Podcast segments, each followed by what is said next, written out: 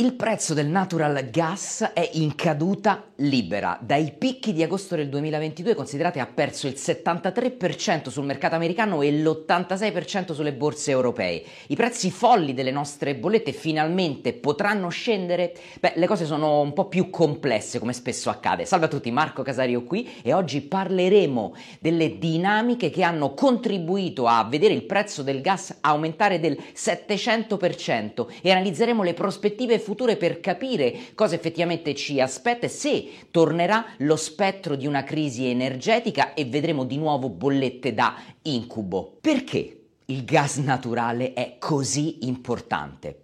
Vedete, il gas naturale si trova in natura allo stato fossile nel sottosuolo ed è generato dalla scomposizione di materiale organico in assenza di ossigeno. È una miscela di idrocarburi gassosi il cui componente principale è il metano CH4, ma può contenere idrocarburi anche più pesanti come eh, il propano, il butano, l'etano e sebbene possa sembrare semplice sintetizzarlo in condizioni anaerobiche, non è affatto così così. Le circostanze per sintetizzare il gas naturale sono estremamente simili a quelle per sintetizzare il petrolio.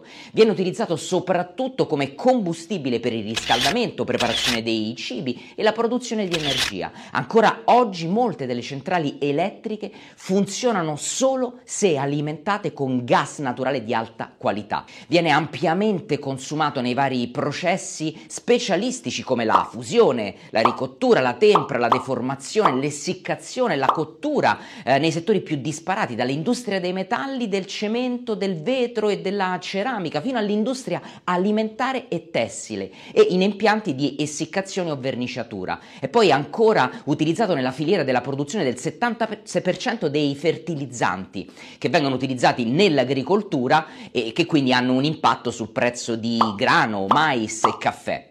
Esaminiamo le dinamiche che hanno influito sul prezzo del gas in Europa e negli Stati Uniti. Facciamo un passo indietro nel 2021. L'Unione Europea ha importato 155 miliardi di metri cubi di gas naturale dalla Russia, pari a circa il 45% delle importazioni di gas dell'Unione Europea, quasi il 40% del suo consumo totale. Con la ripresa economica pompata da grandi stimoli di politiche fiscali e politiche monetarie successivamente alla pandemia, ci fu un aumento enorme dal, della domanda che ha portato i prezzi degli energetici a livelli record. Poi con lo scoppio del conflitto tra Russia e Ucraina e il divieto da parte dell'Europa di importare gas russo, beh, i prezzi sono letteralmente esplosi. Pensate che il giorno dell'invasione il TTF, che è il gas naturale quotato sulla borsa europea, ha registrato un aumento del 40% in una giornata.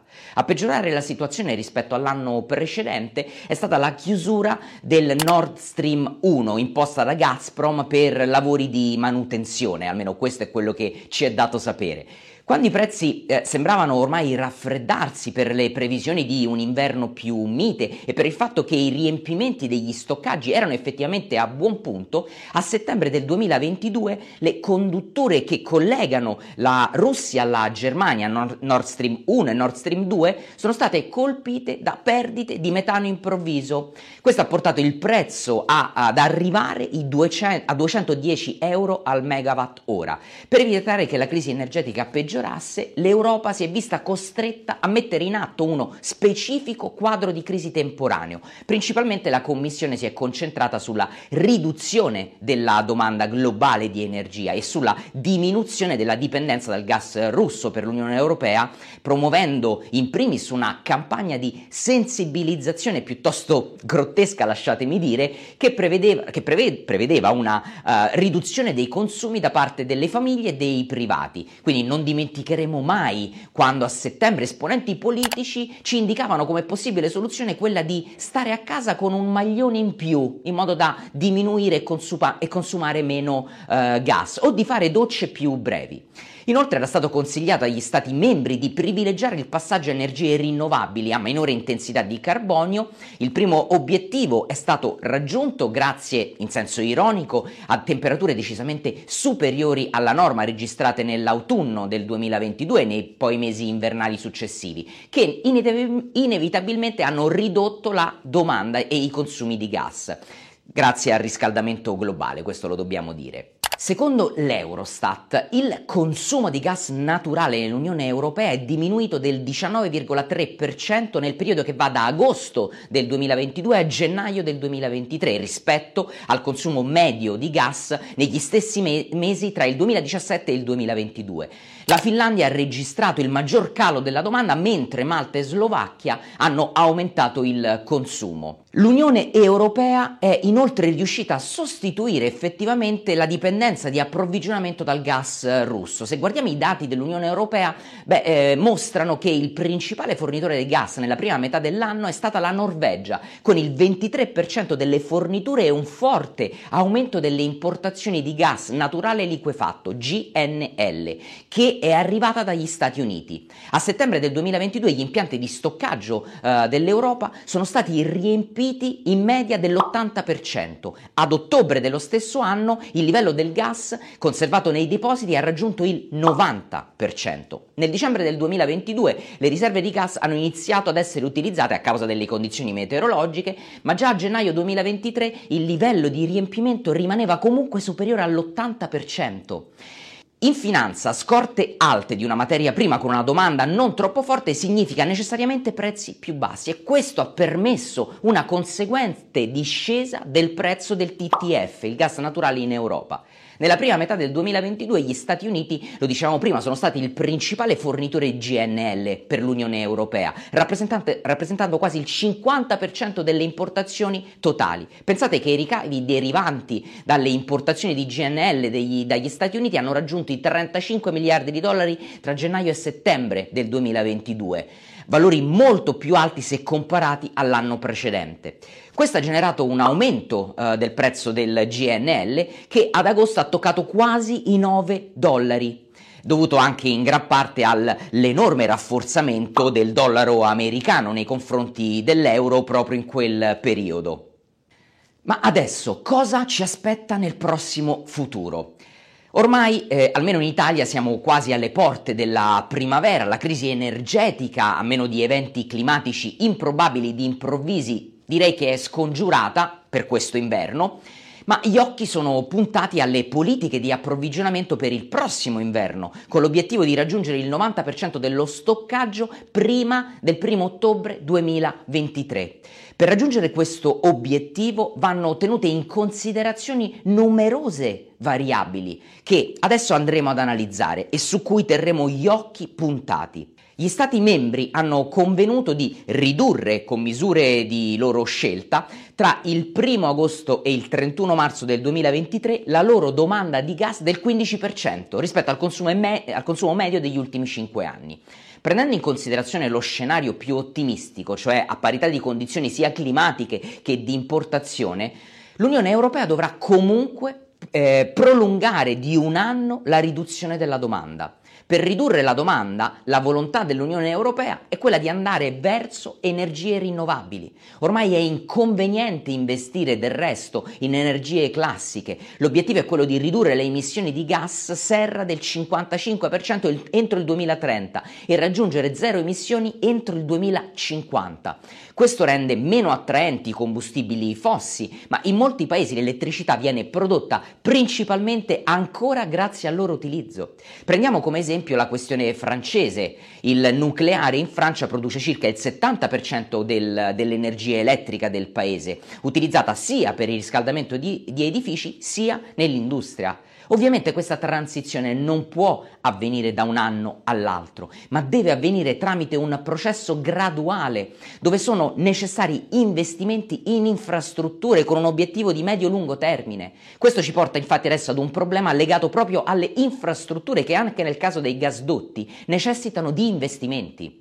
Prendiamo un attimo in considerazione la dipendenza dal gas russo. Un'altra grande sfida da affrontare è quella di garantire forniture stabili da luoghi diversi dalla Russia. Come abbiamo visto nel 2022 l'Eurozona ha um, ridotto le dipendenze dalla Russia e dall'altro, dato, eh, dall'altro lato scusate, ora dipende principalmente dagli Stati Uniti. È riuscita in minima parte ad importare gas dall'Azerbaijan, dalla Norvegia e dalla, dall'Algeria. La dipendenza da un unico paese è stato un errore enorme che non può e non possiamo permetterci di fare nuovamente. Abbiamo già pagato a caro prezzo la, miop- eh, la miopia politica eh, degli anni precedenti che ha portato a- alla crisi energetica che abbiamo vissuto. La dipendenza da un solo fornitore non è mai una cosa buona. In qualsiasi business l'insegnamento cardine è quello di diversificare le proprie attività. Nonostante i numerosi accordi che sono stati conclusi per garantire l'approvvigionamento dalla Libia, all'Algeria e alla Namibia, dobbiamo considerare che la situazione rimane ancora incerta, poiché sono perché questi sono paesi caratterizzati da forte instabilità e guerre civili che potrebbero riflettersi sulla produzione e l'esportazione di energia. Quindi, per ora possiamo dire che queste importazioni extra sono ancora principalmente sulla carta. Inoltre, le infrastrutture europee sono state create per ricevere le importazioni dalla Russia attraverso i gasdotti, il che rende limitata la capacità di importare gas o GNL. Con le infrastrutture che abbiamo ora e in queste condizioni sarà molto difficile oggi che l'offerta riesca a soddisfare la domanda nel breve termine. È necessaria la costruzione di nuove infrastrutture per trasportare gas da altri paesi ed è inoltre importante che vengano eh, adattate quelle esistenti alle importazioni di GNL. A rendere ancora più complessa la situazione c'è poi la possibile ripresa economica da parte della Cina, che ha abbandonato a dicembre del 2022 la politica zero Covid e che è il maggior paese al mondo eh, importatore di gas naturale. Nel 2021, secondo i dati del Global Trade Tracker, sono stati eh, in media eh, importati 10,5 5 miliardi eh, di eh, piedi cubi al giorno. Le importazioni di GNL hanno rappresentato quasi due terzi delle importazioni totali di gas naturale dalla Cina. Nel 2022 parte del gas liquefatto contratto negli Stati Uniti da importatori cinesi è stato reindirizzato in Europa. La domanda cinese è destinata a rimbalzare tra i 70 e i 72 milioni di tonnellate nel 2023, dal 9% al 14% in più rispetto al 2022 e questo lo affermano eh, vari eh, analisi e studi di settore. Ciò porterebbe ad un aumento, oltre che a un aumento dei prezzi del gas, ad una maggiore difficoltà di approvvigionamento per l'Unione Europea, perché gli Stati Uniti potrebbero decidere in un concetto di libero mercato di avere una maggiore convenienza a vendere a prezzi più alti alla Cina. Detto questo, la Cina, che ha una visione molto più lungimirante, ha eh, siglato contratti a lungo termine e a prezzi inferiori con i paesi esportatori. In uno scenario di riaperture con la domanda che sale, nulla vieterebbe alla Cina di rivendere il gas che compra a prezzi più bassi ad altri paesi, tra cui l'Europa, a prezzi ancora maggiori maggiori. Sicuramente il prezzo del natural gas dipende da moltissimi fattu- fattori, come avrete visto e avrete capito ormai a questo punto del video. Un ruolo importante sicuramente lo giocherà l'Unione Europea che dovrà essere in grado di diversificare i fornitori e non dipendere solamente da un paese. Dovrà riuscire a ridurre la domanda attraverso un maggiore efficientamento energetico, rendendo più accessibili investimenti in combustibili, in combustibili fossili, come stanno facendo gli altri paesi. Gli Stati Uniti, per esempio, hanno appena approvato l'Inflation Reduction Act e stanno sviluppando le proprie risorse energetiche interne rinnovabili e fossili per mettersi al sicuro dalla volatilità dei prezzi del gas. Nei paesi dell'Asia orientale il carbone sembra essere la soluzione più economica e rapida per svincolarsi dal gas. Va considerato anche che una possibile ripartenza della Cina con un aumento della domanda e un minor costo di approvvigionamento da parte loro potrebbe nuovamente far schizzare i prezzi alle stelle. Quindi possiamo dire come conclusione di questo video che la crisi energetica non è proprio ancora per niente scongiurata. Potrebbe presentarsi, ripresentarsi di nuovo durante l'inverno prossimo. Al momento il problema dei prezzi del gas è traslato uh, al periodo di approvvigionamento delle sue scorte, ovvero tra Q2 e Q3 del 2023, dove si decideranno un po' le sorti di quello che sarà l'inverno 2023-24. Se l'aumento della domanda cinese appunto dovesse aumentare, la recessione recessione economica dovesse essere rimandata al prossimo anno, beh, questo influirebbe molto e comprometterebbe la disponibilità di gas sul mercato globale nel 2023, con possibili problemi per eh, ovviamente noi consumatori. Quindi dobbiamo tenere ancora un po' duro, ancora gli occhi puntati, dobbiamo sperare che le mh, decisioni politiche questa volta saranno più orientate al medio-lungo termine, non ripetere gli errori che abbiamo ripetuto nel passato, non permettere ai media di fare terrorismo psicologico, esattamente come è accaduto nel 2023, 20, 23, no, nel 2022, quando da dopo l'invasione della Russia e Ucraina ci hanno bombardato ehm, dicendoci e, facendo, e, terrorizzandoci sul fatto che saremmo morti di freddo nel, nell'inverno del, del, 2023, cosa che poi eh, non è stata e cosa che però ha permesso enorme speculazione sul fronte finanziario. Quindi sempre con i piedi per terra, sempre in maniera molto oggettiva. Dobbiamo analizzare i dati e non farci abbindolare da grossi titoloni di giornali o eh, il terrorismo che eh, porta ovviamente visualizzazioni facili ai eh, telegiornali, alla televisione e eh, su internet. Io vi ringrazio per l'attenzione, mettetemi un like se questo video vi è stato utile, noi ci vediamo prestissimo tutti i giorni in diretta alle 13.30, grazie mille per l'attenzione, buon trading a tutti, ciao!